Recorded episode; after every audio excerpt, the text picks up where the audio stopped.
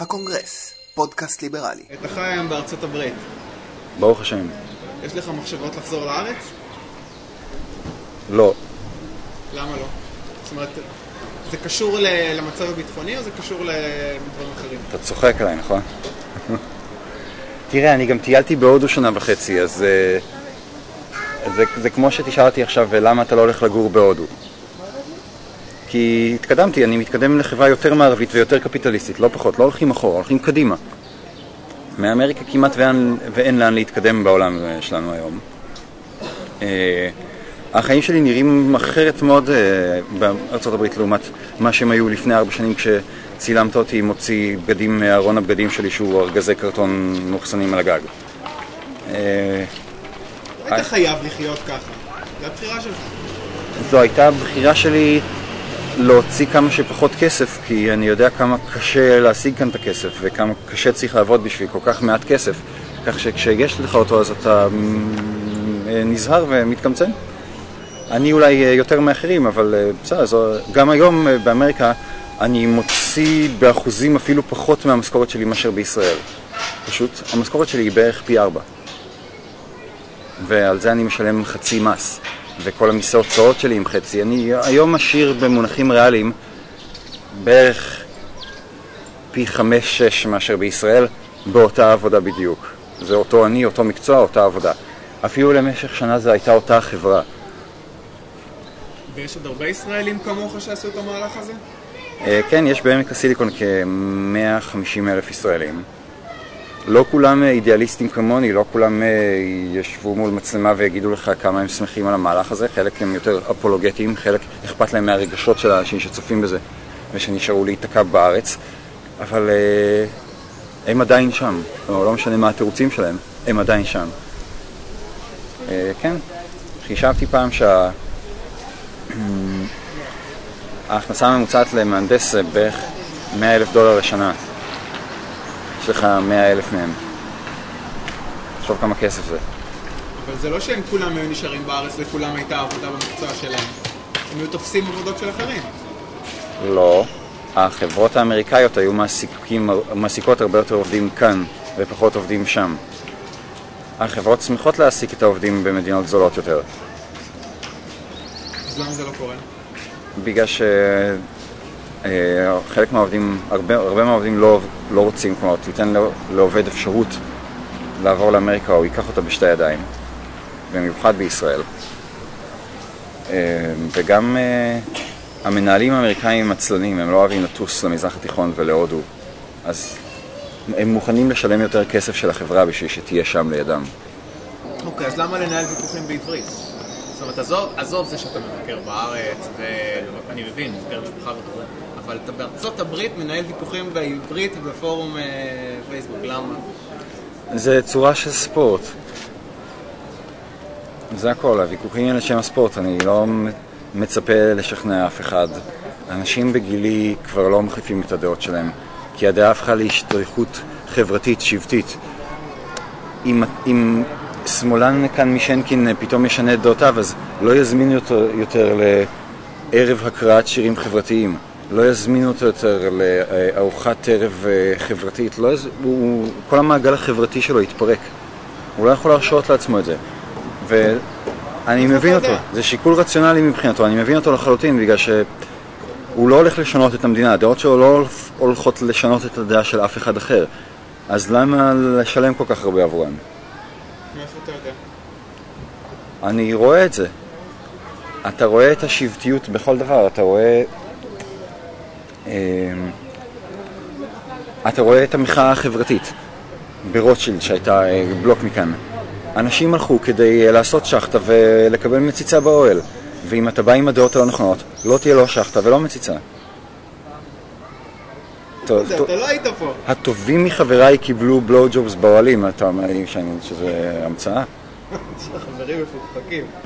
אה, לא כל כך, נראה לי זה, אה, הם דווקא המייצגים של אה, תל אביב. אני לא מבין אבל את הקטע של ספורט, מה ספורט בזה? אה, לא יודע, למה אתה לא שואל את הבן אדם שנוסע על סקטבורד מה הספורט בזה? טוב, אה, לא מבין. אה, אז אתה אומר שלוויכוחים האלה אין שום השפעה על דעות של אנשים בארץ? כאילו אנחנו מבזבזים את הזמן שלנו? לוויכוחים... לא, יש להם השפעה על אנשים מאוד מסוימים שכבר יש להם את הפוטנציאל.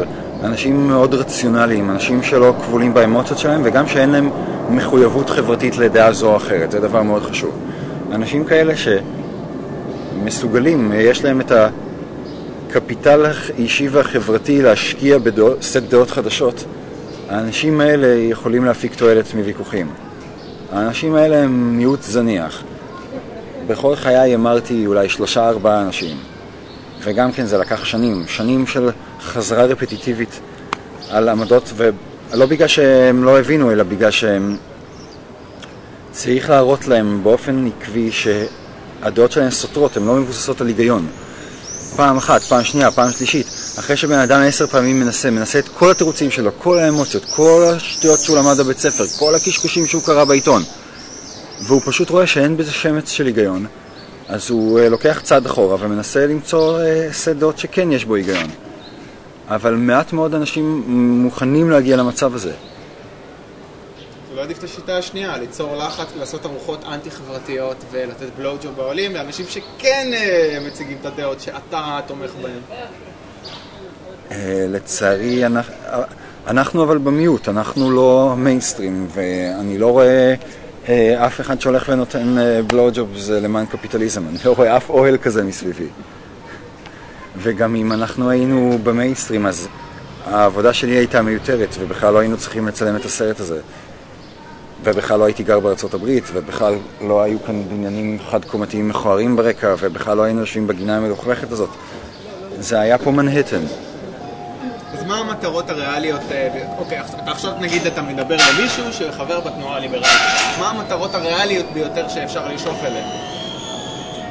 ריאליות, אה, אתה מתכוון לפוליטיות או ריאליות באמת? כדאי להשקיע את המאמצים. קודם כל בלגליזציה של מריחואנה. זו ההתערבות, זו אחת ההתערבויות הגסות והאלימות ביותר בחיי הפרט על ידי הממשל. זה משהו שאפילו השמאלנים הכסילים ביותר מרגישים, אין להם שום יכולת לבטא זאת באופן רציונלי, אבל הם מרגישים שזה לא בסדר. וכאן אה, לדעתי אפשר להשיג את התשואה הגבוהה ביותר. אה, עוד נושא שחייבים להתמקד בו זה ביטול השירות הצבאי הכפייתי, שזו עוד התערבות גסה ואלימה בצורה חסרת תקדים. בעצם יש לה תקדים עם ימי הביניים והמשטרים האיומים של המאה ה-20, אבל אנחנו לא רוצים כזה דבר אה, בחברה מודרנית. וגם שם אה, צריך למקד את המאמצים.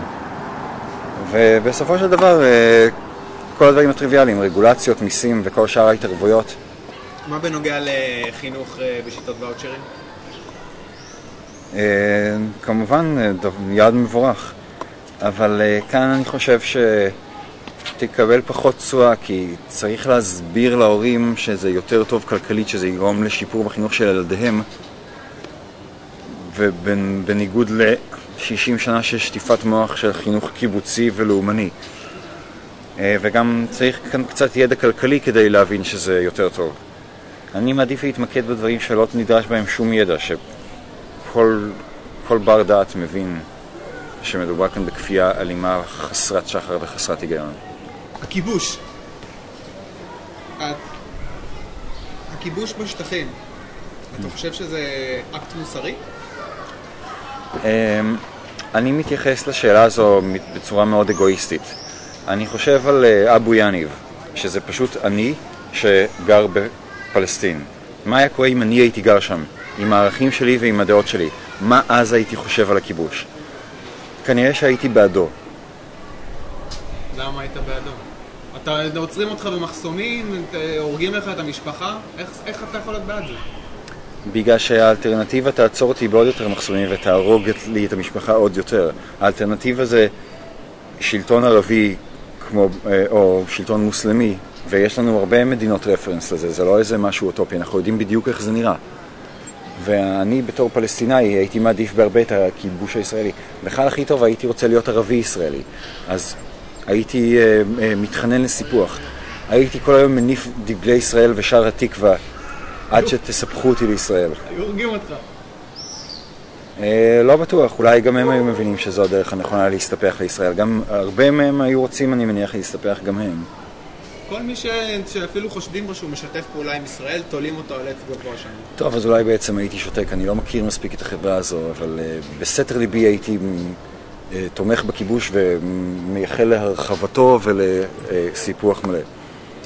מבחינתנו אבל ככובשים, זה אקט, זה אקט לא מוסר, אנחנו שולטים בחיים של עם אחר. אנחנו מציבים להם מגבלות ואתה יודע, אם הם רוצים אחר כך אה, אה, להקים אה, מדינה ולהרוג אחד את השני, שיהיה להם לבריאות. מה זה עניין שלנו? אני לא חושב שצריך למנוע מהם להקים מדינה, זה דבר שצריך לברך אם הם עושים, אני פשוט לא רואה שום יוזמה בכיוון הזה. אתה לא קורא עיתונים? אתה לא רואה שמנסים להגיע לאיזשהו הסכם שלום שתהיה להם מדינה משלהם? למה הם צריכים הסכם עם מישהו כדי להקים מדינה? שפשוט יקימו אותה. כי ישראל לא נותנת להם. איך, איזה מין מדינה זאת, ש, ש, שעכשיו מטר מהשכונה שלך יש התנחלות, שלהם מותר לבנות ולך אסור לבנות. להם מותר לנסוע בכביש ולך אסור. איזה מין מדינה אתה מקים? כנראה שהכביש הזה והשכונה לידי זה לא חלק מהמדינה שלי, אם זה ככה. אז איך הם יכולים... אז, אז אוקיי, אתה אומר הם יקימו מדינה ויכריזו מלחמה על ההתנחלויות? לא, הם צריכים להקים מדינה בשטח שכרגע בשליטתם, לא בשטחים שלא בשליטתם. אבל זה לא, זה, זה לא מדינה, יש לך כל מיני ערים פלסטיניות שביניהן מפרידים כל מיני התנחלויות. כן, זה בעיות טכניות שהמתנחלים יצרו, צריך לפתור אותן. אז אתה נגד התנחלויות. אני, אין לי עמדה ביחס להתנחלויות חוץ מכל הכסף שהם אה, גוזלים ממני, אבל אה, מבחינה אה, ביטחונית, או מבחינה מדינית, במסגרת הקמת המדינה הפלסטינית צריך לתת להם שטח רציף ולא מלא בהתנחלויות וכבישים רק ליהודים. זה נשמע שאתה תומך בתהליך השלום. אני לא תומך בשום משא ומתן עם ארגוני טרור, אם זה מה שאתה שואל. אני, אני לא... ת, ת, יש פער בין מה שאמרת קודם למה שאמרת עכשיו. אמרת שאתה בעד להקים מדינה פלסטינית? לא, אני לא צריך להקים שום מדינה פלסטינית. אם הם רוצים להקים מדינה פלסטינית, יבושם להם. אבל, זה לא אומר שאני צריך לקבל את, מר, את, את מרותו של ארגון טרור זה או אחר כנציג המדינה הזאת. אבל לא הנציג. זה לא משנה, אני לא צריך לקבל את זה. גם יכולים, גם אומרים לי שבישראל הממשלה היא הנציג שלי, הממשלה שרוצה לקחת חצי מהכסף שלי ולהדות אותו ולקחת אותי לצבא בכפייה, היא הנציג שלי. לא, היא לא הנציג שלי. היא מחבל בדיוק כמו הנציגים המחבלים של הרשות הפלסטינית. בחיים לא יש שלום. שלום עושים עם אויבים, לא עם, לא עם מחכים עכשיו לאיזה אבו יאניב שיבוא לדבר איתך. אני בכלל לא חושב ששלום נעשה בין מדינות, שלום נעשה בין אנשים. ברגע שהם רוצים להפסיק לרצוח אחד את השני, המדינות מתיישרות. אתה אומר שזה אשמת אבו יאניב ברמאללה? זה אשמת שאר האנשים שאינם אבו יאניב ברמאללה ושהולכים לרצוח את אבו יאניב אם הוא יעז להתבטא ככה בערבית. הרי אתה מקבל, אתה, אתה מקבל את הקלות שבה הם ילכו וירצחו בן אדם בגלל שדעותיו הן פציפיסטיות מדי והם איכשהו לא אשמים בכך שאין שלום? אוקיי, אבל אתה, אוקיי, אתה מדבר עכשיו על ארגוני טרור. זה לא דברים שנוצרו יש מהם. אפשר להגיד שההתנחלויות והכיבוש הם שיצרו את הארגוני טרור האלה. אפשר להגיד את זה, אבל זה לא נכון היסטורית. מה זאת אומרת? אם, אם, אתה, עכשיו גר ב, אם אתה עכשיו גר פה ב, ב, בשנקין, ומגיע איזה מישהו וכובש את המדינה שלך, מקים סביבה גדר, לא נותן לך לצאת, ואז בא מישהו ואומר, אני אשחרר את uh, שנקין, אני אלחם בכיבוש הזה. אז הנה, יצרת ארגון טרור יש מהם, ואתה תתמוך בו גם. אבל uh, זה לא מה שקרה, מה, הסיפור שסיפרת עכשיו הוא לא ההיסטוריה של ישראל. Um, רוב השטח שהיהודים כבשו במרכאות זה שטח שהם יצרו יש מאין, בפירוש כך. היו ביצות, באו הציונים, ייבשו את הביצות ועכשיו הם גרים בהם. אז תסכים איתי לפחות שבשטח הזה שהיה ביצה פעם, אין לאף אחד זכות בו, חוץ מליהודים שישבו אותו, נכון? או אולי ליתושים, אולי היתושים צריכים להקים ארגון טרור ולהתפוצץ לנו ואז שנבוא במשא ומתן איתם. אה, לגבי שטחים שבאמת נכבשו, אז במסגרת הסכם שלום אולי אפשר אה, לעשות כאן איזשהו הסדר. למרות שיש לזה התיישנות היסטורית, אני יודע, אנחנו לא... מה, מה עם השטח שכורש כבש למחלקה, לממלכה היהודית אה, דאז? אולי עכשיו אנחנו צריכים שהפרסים יחזירו לנו כל מיני שטחים, אולי נעשה חילופי שטחים. כמה שכונות בטהרן ונשכח למה שכורש עשה. אבל זה לא, אני לא יודע, אתה, אתה, אני בכלל לא מבין מה הקריטריון שלפיו אתה קובע שזה בסדר שאנחנו יושבים פה. כי אוקיי, היו פה ביצות ויבשנו, סבבה. אבל כל השטח הזה של מי הוא שייך. ולפי מה אתה מחליט? ערבי, יהודי?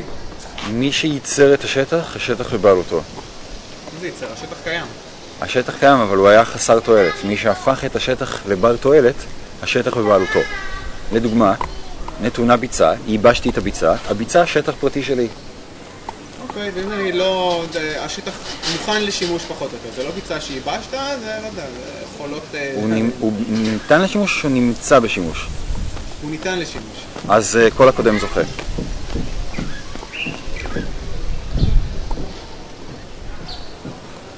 אוקיי. ובאופן הזה הציונים זכו ברוב שטחי ישראל. אני כמובן מכיר בעובדה שחלק מהשטח אה, הוא לא זכייה, אלא ב... אכן מדובר בכיבוש. וזה דבר לא מוסרי, ואת זה צריך לתקן במסגרת הסדר שלום. הבעיה זה שאין לך אף אחד לעשות מולו הסדר שלום, כך שכל הדיון הזה הוא תיאורטי לחלוטין. אבל כשראית את, אה, את שיחות השלום, תהליך שהחל בתחילת שנות ה-90, היית אופטימי? אמרת, או, הנה, יש, אה, יש התקדמות? לא, מפני שהפרטנר שלנו לתהליך השלום הוא המחבל מתוניס. אבל גם האצ"ל וההגנה היו מחבלים, אז מה, אז מה, גם איתם, אה, גם, גם נגדם אתה? אתה חושב שזה היה נכון מבחינת הבריטים לעשות משא ומתן מול האצ"ל על מי ישלוט בלונדון? בסדר, אבל אתה, לא, אבל אתה, אתה מתייחס לאצ"ל ולהגנה כארגוני מחבלים? אה, כן. זאת אומרת, הם לא בסדר לדעתך? זה לא בסדר שהם אה, נלחמו בכיבוש זה לא? בסדר לפוצץ את המלון בטאבה על כל יושביו, אה, לא, זה לא בסדר. גם אני לא יודע מה... מלחמה יכולה להיות אה, מוסרית אם היא הגנתית. קשה לי לראות אה, במעשים האלה מעשים הגנתיים. אבל אה, ייתכן שאני פשוט לא יודע מספיק. אתה עושה איזושהי הבחנה בין הכיבוש של 67 לכיבוש של 48? לא. אני בכלל מתייחס לזה מנקודת מבט אינדיבידואלית. אם פלסטיני יכול להוכיח שהוא גורש משטחו, אז אה, בית משפט ישראלי צריך לבחון את, ה, את הטענות האלה ולפסוק ב, לפי עקרונות הצדק והרכוש הפרטי. אבל בשום אופן אנחנו לא ניתן לקולקטיב שמיוצג על ידי ארגוני טרור אה, לעשות איזשהו הסדר מדיני איתנו. זה צריך להיות על בסיס פרטני. אה, אותו דבר בנוגע לכל התנחלות. אם הם יוכיחו שהם אלו שייצרו את השטח, שהם לא גירשו משם פלסטינאים, שהם לא חמסו את השדות שלהם, אז ההתנחלות תישאר. ואם לא, אז לא. אתה לא מזהה אבל איזשהו שינוי ב- בדעת הקהל העולמית כלפי ישראל? כאילו אין איזשהו לחץ הולך וגדל לסיים את הכיבוש? יש אה, לחץ הולך וגובר של אנטישמיות בעולם, כן. הם רוצים הרי לסיים רק את הכיבוש כאן, שלפחות אפשר להתווכח שבלעדיו לא תתקיים כאן המדינת היהודים היחידה בעולם, ומעלימים עין מבעיות אמיתיות וחמורות בהרבה בעולם. אתה לא יכול להגיד בגלל שאחרים עושים את זה, אז זה בסדר. אני לא אומר שזה בסדר, אני אומר שהוא אנטישמי. אבל אתה לא יכול לבטל את הטיעון שלו. אני לא מבטל את הטיעון שלו, אני מבטל אותו. הטיעון שלו תקף. הפנמתי את הטיעון שלו ואני אטפל בו ואני אעשה, אני אעשה מאמצים להגיע להסדר שלום ולתקן את העוול. ואני עדיין אגיד שהבן אדם שהציע זאת הוא אנטישמי. יגיע לדעתך? זאת אומרת, הלחץ זה לא משהו סטטי, זה תהליך ש- שהולך וגובר. זה יגיע למצב שבו מי ששונא את ישראל אה, יצעק כיבוש, ומי שאוהב את ישראל אה, יצעק תעזבו אותם, וזה לא באמת משפיע על דעתו של מישהו. אבל זה משפיע על ישראל. כי אם מספיק מדינות יגידו הכיבוש, אה, תסיימו את הכיבוש, ואנחנו לא נותנים לאף אחד לסחור איתכם עכשיו, ישראל, אתה אמרת לי פעם, ישראל היא מדינה שהיא אה, חיה ונופלת על המסחר עם מדינות אחרות. מספיק מדינות יחסמו את המסחר. אני לא חושב שהם אה, יחסמו את המסחר כי זה פוגע בהם, זה, מסחר זה אינטרס של שני הצדדים. אני חושב שבסך הכל אה, אפשר לסמוך על, על האנטישמים שהם מספיק צבועים שכשזה יגיע לכיס שלהם אז הם ישכחו את כל הכיבוש והעוולות והשטויות ופשוט יעשו מה שרווחי. דיברנו על העניין של איברים, אז מבחינתך זה בסדר שילדה בת 16 עכשיו תמכור את הכליה שלה בשביל לעשות ניתוח להגדלת אה, חזה. אני לא חושב שילדה בת 16 היא מבוגרת מספיק בשביל לקבל את ההחלטה הזו, אבל אני כן, ואם אני רוצה למכור את הכליה שלי, אני אמכור את הכליה שלי, ולך אין שום סמכות לעצור בעדי. הטיעון שלי בסופו של דבר הוא האיברים שלי הם רכוש שלי, ולך אין שום סמכות להחליט מה אני אעשה בהם. אני יכול למכור אותם אם אני רוצה, אני יכול להשאיר אותם, אני יכול להשחית אותם באורח חיים לא בריא. הם שלי ורק שלי, ואני לא זקוק לאישור של אף אחד. רגע, אני לא מבין את זה. ההגבלה שלך לבת 16 היא קצת שרירותית. כאילו, מה, אז מישהי בת 18, רק בגלל שהיא בת 18 אז זה בסדר שהיא תמכור את הכליה שלה? יש כאן אה, באמת בעיה של אה, שירותיות, אולי צריך אה, לעשות איזשהו מבחן, אולי המבחן צריך להיות אה, לא גיל, אבל צריך להיות אה, מבחן בגרות. המבחן בגרות שקובע אם אתה יכול לקבל החלטות לגבי עצמך? אם אתה יכול אה, למכור את הכליות שלך בתור התחלה, כן. זה צריך להיות כל דבר בעצם. למה אנחנו לא נותנים לילד בן שמונה לנהוג ברכב? זאת אומרת כמו שיש אה, מבחן נהיגה, צריך להיות מבחן אה, בגרות. כן? וכן, מבחן בגרות לצורך כשירות לתרומת איברים. זה יכול להיות גם להחזקת נשק, דברים כאלה. לא רק סוג הדם שלך, אלא גם סוג האישיות שלך. וואי.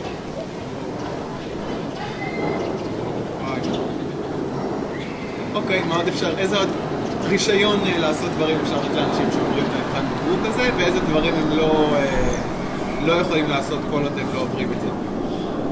חוץ מנגיד תרומת- איברים. נהיגה ברכב, שימוש בנשק.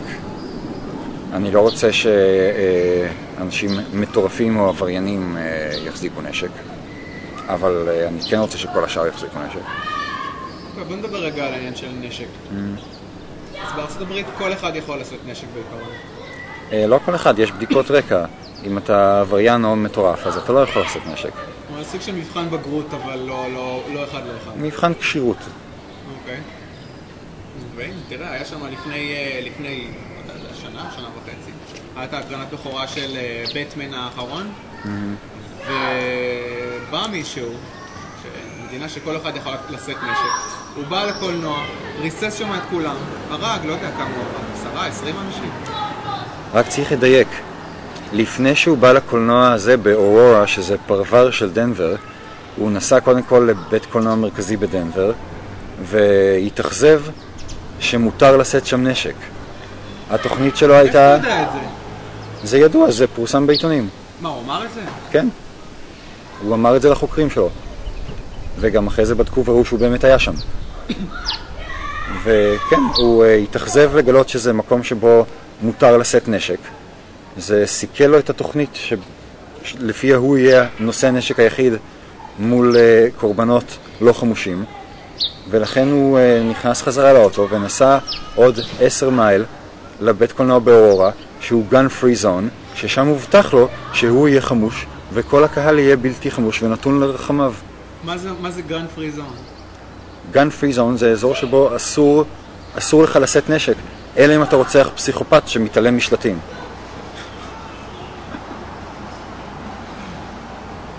אז אתה חושב שזאת הבעיה? לא שאנשים מחזיקים נשק, אלא שאם לכולם לא היה גן פרי זון זה הפתרון? כמעט כל המקרים האלה קורים בגן פרי זון, זה לא מקרי. זה גם מאוד מתאים לנפש של הרוצח הפסיכופת. הוא פחדן, הוא לא מחפש אה, קרב בין שווים. הוא מחפש להיות החזק מול קהל חסר אונים, מול קורבנות חסרי אונים. וזה גם מתאים למנטליות שלו, וזה גם מתאים טקטית, ולכן זה קורה.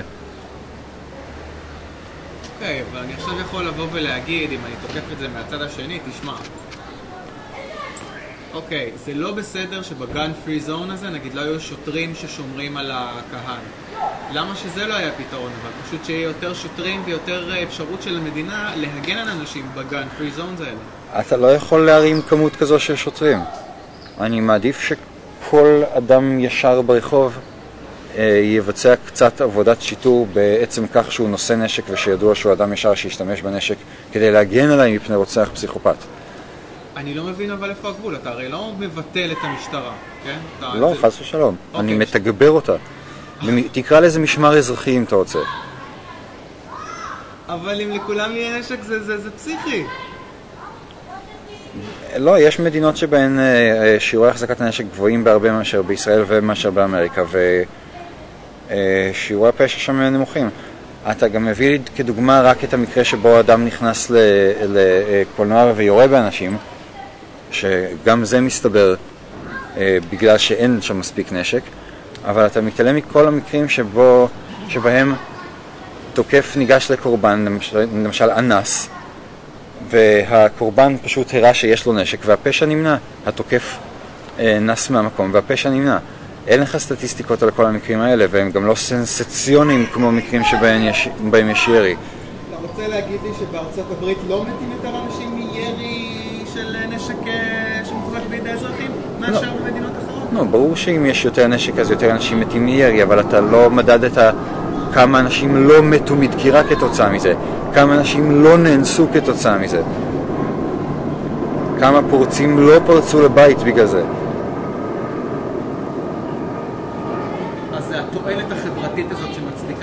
יש גם uh, מלא מקרים שמאוד מצניעים לך בעיתונות שבהם uh, הרוצח ההמונים uh, לא עשה שיעורי בית ולא הגיע לגן פרי זון והתחיל לפתוח באש הרג אחד, הרג שניים, ואז נורה על ידי מישהו שהחזיק נשק.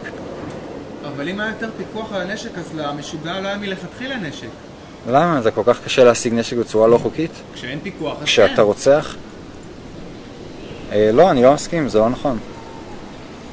אתה גם לא חייב אה, להשתמש באקדח כדי להרוג אנשים, יש מלא שיטות אחרות אה, נגישות יותר. אקדח זה מאוד נוח, דורש ידע מיוחד. כן, אולי זה יותר נוח, זה גם הרבה יותר נוח לבן אדם שמנסה למנוע את הרצח, זה מחזק את שני הצדדים. לא עדיף להחליש את הצד הרע? אתה לא יכול להחליש את הצד הרע מפני שאנשים לא באים עם תגית אני טוב, אני רע. אבל לא יודע, חסר לי משהו בטיעון הזה של זה לא עוזר, כי רוצח ישיג נשק בכל מקרה. בוודאי שאם אתה יכול להיכנס לחנות ולקנות נשק, אז הרבה יותר קל לפעול מאיזשהו דחף של טירוף. שאולי אם לא היה כל כך קל להשיג נשק, מה היית עושה את זה? אתה יודע, כמו מישהו ש... שהוא לא מתאבד רק כי אין לידו עכשיו אקדח שהוא יכול לראות uh, בעצמו. יכול להיות, יכול להיות, אבל יש גם את הצד השני של כל הפשעים שכן נמנעו אה, בגלל אה, שיש נשק. אז מה, אתה עכשיו שוקל אה, מכמה זה, ואם אני עכשיו אראה לך סטטיסטיקה שיותר אנשים רוצחים את עצמם בגלל שקל להם להשיג אקדח, עכשיו לא תרשה להם לקנות אקדח? זה מה שיצדיק את זה? אם הכף תהיה מוטה לצד של הפיקוח נשק? לא, כי אני בכלל לא סומך על האופן שבו המדינה מפקחת על נשק. וגם uh, המדינה היא לא uh, צד uh, חף מפשע כאן. המדינה היא בעצמה uh, גוף אלים ומדכא שמעוניין שלנתינים שלו לא יהיה נשק. אבל אתה עדיין נותן לי נימוקים איך, איך מה שאני צריך לעשות זה לעבוד על הקומפטנס של המדינה והמוסדות שלה. זה מה שצריך לעשות. אני לא חושב שזה עניין של קומפטנס. למדינה אין אינטרס להגן עליך כפי שאתה מניח כל הזמן. דווקא למדינה יהיה נוח אם אה, החיים יהיו מאוד מסוכנים ברחובות. ככה אתה תצטרך אותה יותר ואתה תסמוך עליה יותר בתור הגוף היחיד שיכול להגן עליך. חושב שאם בארץ לכל אחד היה מותר לשאת נשק זה היה, זה היה דבר טוב? אני חושב שזה היה מונע הרבה מכות ודקירות. אבל הרבה, הרבה יותר אנשים לא נרצחים. אה, לא בטוח בכלל. אני דווקא רואה שבישראל זה מאוד אה, שחור ולבן. למאפיה יש נשק, לפושעים יש נשק, רק לאנשים ישרים אין כאן נשק. אז בישראל נראה לי זה מקום מובהק שבו צריך שליותר אנשים ישרים יהיה נשק. איזה דברים היו נמנעים אם לאנשים היה מותר לשאת נשק בישראל? פריצות לבתים, אה, פשע מאורגן, דקירות, מלא, מלא פשע היה נמנע. פרוטקשן? פרוטקשן במיוחד, כן. אם בעל עסק היה יכול להגן על העסק שלו בנשק, אז הפעולה של המאפיה, האופרציה של המאפיה הייתה הופכת להרבה יותר יקרה. היו להם הרוגים. כל פעם שאתה שולח את, ה, את, את הבחור שלך לגבות פרוטקשן, יש הסתברות קטנה שהוא לא חוזר. אני לא יודע, זה נשמע כאילו יהיה פה פשוט מרח... יופי, אז ימנעו כמה שודים ופריצות, אבל יהיה פה מרחץ דמים, אנשים ימותו. אה, אני לא חושב, אני חושב שעם הזמן אתה תראה ירידה חדה באלימות ספורדית ובפשע מאורגן. זה פשוט יהיה יקר. היום ל... אה, לעבריין האלים הספורדי או לפושע המאורגן אין, אין כמעט קוסט לפעולה שלו. הקוסט היחיד זה האפשרות שהוא ייתפס. כנראה שהוא חישב, עשה את החישובים שלו עם עצמו והחליט שזה סיכון ששווה לקחת. עכשיו אני מוסיף לזה סיכון שהוא יורו בו במקום. אני חושב שהרבה ישקלו שוב ויראו שזה כבר לא משתלם. זה יהיה מסי בתקופת מעבר. Hmm? בתקופת מעבר זה יהיה מסי, כי בהתחלה לוקח זמן עד שהמסר שהמחיר גדול מחלחל. אה, אני חושב שזה מחלחל די מהר. אני חושב שמאפיה שתאבד כמה מחייליה, אה, אולי תחליט אה, לעבור לעסק אחר מפרוטקשן, שיעברו להימורים, סמים, משהו אחר שפחות יורים בך בו.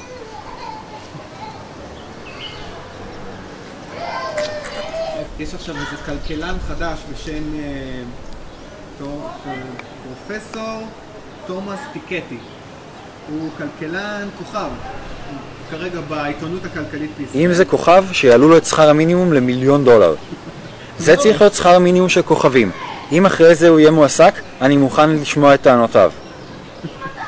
אוקיי. הוא לא מדבר על שכר מינימום. אה, הוא מדבר על שכר מקסימום. הוא אומר שאסור לקבל את העוצמה הפוליטית של ה-1% כדבר נתון. והוא מציע מס גלובלי של 80% גלובלי, על הכנסות של יותר מחצי מיליון דולר לשנה נגיד. הוא אומר שזה לא יגדיל הכנסות ממיסים, הוא מודה בזה, אבל זה יקטין את האי שוויון. הוא צודק? הוא צודק באותו אופן שסטלין צודק. אם uh, כולם יהיו עניים, אז uh, זה יותר שווה. חצי מיליון דולר לשנה שלאנשים אסור להרוויח, איך זה יהפוך אנשים לעניים? פשוט יהיו פחות אנשים שמקבלים חצי מיליון דולר לשנה. מסתובבים חצי מיליון דולר. האנשים שמרוויחים אה, מיליון דולר בשנה צורכים אחוז זעום מההכנסות שלהם, וכל השאר מושקע בכלכלה. וההשקעות האלה, אתה שם כסף בבנק, איך זה מושקע בכלכלה? אתה שם, לא, האנשים האלה לא נותנים כסף לבנק, הם משקיעים את כספם בעצמם, ההשקעות האלה יוצרות הזדמנויות תעסוקה וייצור לאנשים אחרים, וזה מה שמצמיח את הכלכלה. זה ההבדל בין אה, סוסיתא לבין אה, מכוניות אירופאיות. ההבדל הוא כל הכסף שהושקע שם לאורך השנים על ידי אנשים שהרוויחו וצרכו פחות ממה שהם הרוויחו, ואת הדלתא השקיעו. במקום זה, אם המדינה פשוט תיקח את הכסף הזה ותבזבז אותו, אז לא יהיו השקעות. רגע, זה לא נשמע לי, זה לא נשמע לי הגיוני.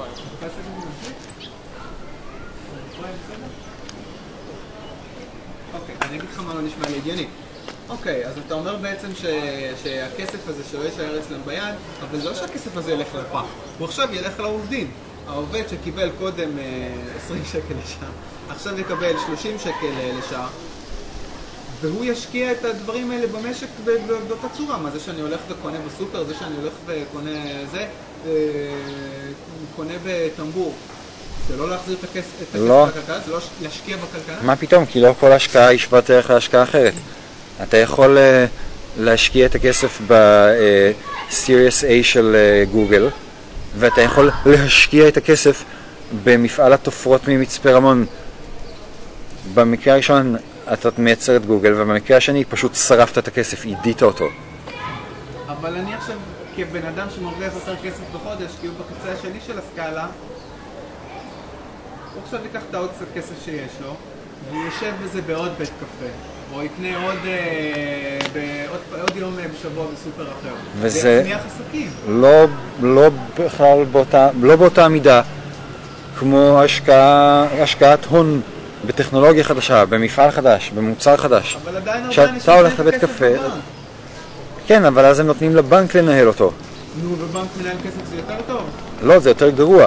הכי טוב זה שאנשים שכבר הוכיחו את עצמם בהשקעות טובות, יעשו עוד השקעות טובות. מי שכבר הוכיח את עצמו, מי שכבר שם כסף בגוגל, ועכשיו הרוויח אלוהים יודע כמה מיליארדים, מצוין, הוא זה שצריך להשקיע את הרווחים האלה. כי הוא כבר הוכיח את עצמו, הוא יודע במה להשקיע. המדינה לא יודעת במה להשקיע, הבנק לא יודע במה להשקיע, והבן אדם שהולך לבית קפה גם הוא לא יודע במה להשקיע. אם הוא חושב שהוא כן יודע, מצוין שישקיע, ואחרי זה שהוא ירוויח, ישקיע שוב את הרווחים שלו, מצוין, לכל אחד יש הזדמנות לבוא ולעשות זאת. אבל עדיין הצעד הזה של הגבלה עד חצי מיליון זה, זה יתרום לשוויון גלובלי. כן, זה דבר גרוע. ש- שוויון זה ערך גרוע. אנשים לא שווים והם לא צריכים להיות שווים. אנשים מקבלים החלטות, להחלטות יש איכויות שונות. יש אנשים שמקבלים החלטות טובות, יש אנשים שמקבלים החלטות גרועות. יש אנשים שבכלל לא מרגישים את... שהם אחראים להחלטות שלהם. חשוב מאוד שההחלטות במה להשקיע את הכסף יתקבלו על ידי אנשים אחראים שיודעים להחליט טוב. איך אתה מסביר את זה שהמושג של אה, שוויון כאידיאל כל כך תופס בישראל? כאילו מדברים על, לא מדברים על שוויון כאידיאל, אלא עושים את ההפך, כאילו ההפך, מהצד השני אומרים אי שוויון זה דבר גרוע שצריך להילחם. איך אתה מסביר את זה שזה כל כך מושרש? בגלל ההיסטוריה הסוציאליסטית של ישראל ושנים של שטיפת מוח קולקטיביסטית אה, גרמו לאנשים לחשוב שהם יכולים לדרוש שוויון. זה בסך הכל, זה גם דבר שקל למכור מפני שזה מתחבר לרגשות הקנאה של אנשים, שזה רגש טבעי. אתה יכול לבוא לכל אדם קנאי ולומר לו, לא יותר טוב אם תהיה יותר שווה למישהו שיותר טוב ממך? ברור שהוא יגיד כן. אז כן, זה מוצר מאוד שקל למכור אותו, וגם על אחת כמה וכמה אחרי שנים של שטיפת מוח אידיאליסטית. שבארצות הברית לא מצליחים למכור אותו כל כך טוב. כי uh, לארצות הברית אין היסטוריה סוציאליסטית, ובארצות הברית עדיין יש uh, יוזמה וגם רואים בשטח כל הזמן, יש, יש uh, כבוד ליוזמה הפרטית. וגם אתה רואה כל הזמן את הגדולה שביוזמה הפרטית. Uh, וגם אנשים פחות קנאים שם, יותר מפרגנים. ויש לך נשיא שאומר כסיסמה, you didn't build that. מכיר את הנאום הזה? כן, אה, זה, זה בדעיכה, נכון, התרבות האמריקאית והמערבית בכלל היא בדעיכה. ואנחנו רואים התגברות של הרוחות הקנאיות הקולקטיביסטיות, אבל המצב לא גרוע כמו בישראל, לא קרוב אפילו. בכל זאת, אה, אובמה נתמך על ידי קצת יותר מחצי מהמצביעים עם שיעורי הצבעה של 60%, ובישראל כמעט כל בן אדם מאמין בשוויון כערך. שם זה לא ככה. עוד לא. אוקיי. זהבה גלאון הגישה הצעת חוק, לפיה כל הצעת חוק חדשה תיבחן לפי ההשפעות שלה על הפערים בחברה, ובפועל זה יימדדו ההשפעות האפשריות על מדד ג'יני. זו הצעה שאתה תומך בה? לא אכפת לי שזהבה גלאון אה, תמדוד מה שהיא רוצה, לא, אבל... יהיה אה, אסור מעבר להשפעה מסוימת, יהיה אסור להצעות חוק האלה. אז אני רוצה לעדכן את אה, זהבה גלאון שהגוף המחוקק בישראל הוא הכנסת, והכנסת לא כפופה לוועדת שוויון חברתי של זהבה גלאון, אלא היא עצמאית וריבונית. ואם אה, חוק יתקבל שם, אז הוא צריך להיות חוק. אתה חושב שמדד ג'יני זה ערך טוב אה, למדידה של אה, כמה החברה היא צודקת? לא, זה מדידה לכמה קנאה יש בחברה. ככל שאני שומע יותר על מדד ג'יני, זו המדידה. ככל שאתה שומע יותר על מדד ג'יני, סימן שאתה חי בחברה קנאית יותר. סימן שיש סיכוי גבוה יותר שמישהו ישרוט לך את האוטו במפתח. זה דבר שאני מוכן לחתום עליו כסטטיסטיקאי. אבל זה לא שבמדינות עם מדד ג'יני נמוך, אז אה, כמו שוודיה ודנמרק, אנשים קנאים יותר. אני לא רואה ששוודיה ודנמרק ונורבגיה הן אה, יעדי הגירה לאנשים מוכשרים מכל העולם. אני לא רואה את המהנדסים הטובים ביותר בהודו, בסין, ברוסיה ובישראל מהגרים בהמוניהם לעמק הדנמרק. הם מהגרים לעמק הסיליקון, איפה שרמת אי השוויון היא הגבוהה ביותר בעולם. מעניין למה. אם האנשים האלה כל רצונם בחיים זה היה להשתוות למי שאינו מהנדס או שלא עושה כלום, אז הם היו יכולים להישאר איפה שהם נולדו, לא? כן, זה טריוויאלי שמקום שיש בו אי שוויון ימשוך עליו את החזקים. אלה שיכולים להרוויח הרבה כסף ולשמור את זה לעצמם. את היצרניים ביותר, כן. וכתוצאה מכך הם גם בונים סביבם חברה, הם מייצרים. אם אתה בא לעמק הסיליקון, אז אתה רואה, אתה רואה אה, אה, את אה, חזית הטכנולוגיה של העולם. כל החברות, כל החברות הגדולות ביותר, החדשניות ביותר, היצרניות ביותר, נמצאות שם. הן לא נמצאות בדנמרק. פולו-אפ על הסרט, אז אוקיי, אז הסרט יצא. הרבה מהתגובות מתייחסות אליך. ואומרים שאתה אתה מעליב, אתה מתנשא. אנשים אומרים שאתה שאת על גבול האוטיזם. הוא אוטיסט, הוא... זה פוגע בך? אה, לא. יש עוד המון אנשים אה, באירופה שחושבים שיש לי קרניים וזנב. אתה חושב שזה פוגע בי? אם לאנשים אין מה לומר בהתייחסות אינטלקטואלית ל- תוכן הסרט, אז אה, בסדר, אז פשוט אין להם מה לומר, אז אומרים אמוציות ושטויות במקום. בסדר, אני רגיל לזה, כולם רגילים לזה.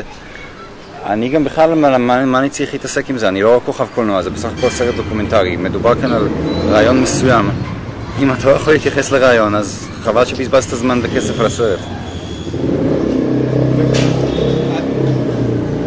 אוקיי, אנשים, אפילו אנשים שמחזיקים בדעות שלך, יגידו, אוקיי, סבבה, אני מסכים איתו, אבל יוצר אנטגוניזם. אנחנו באים פה לשכנע אנשים שלא מחזיקים בדעות האלה.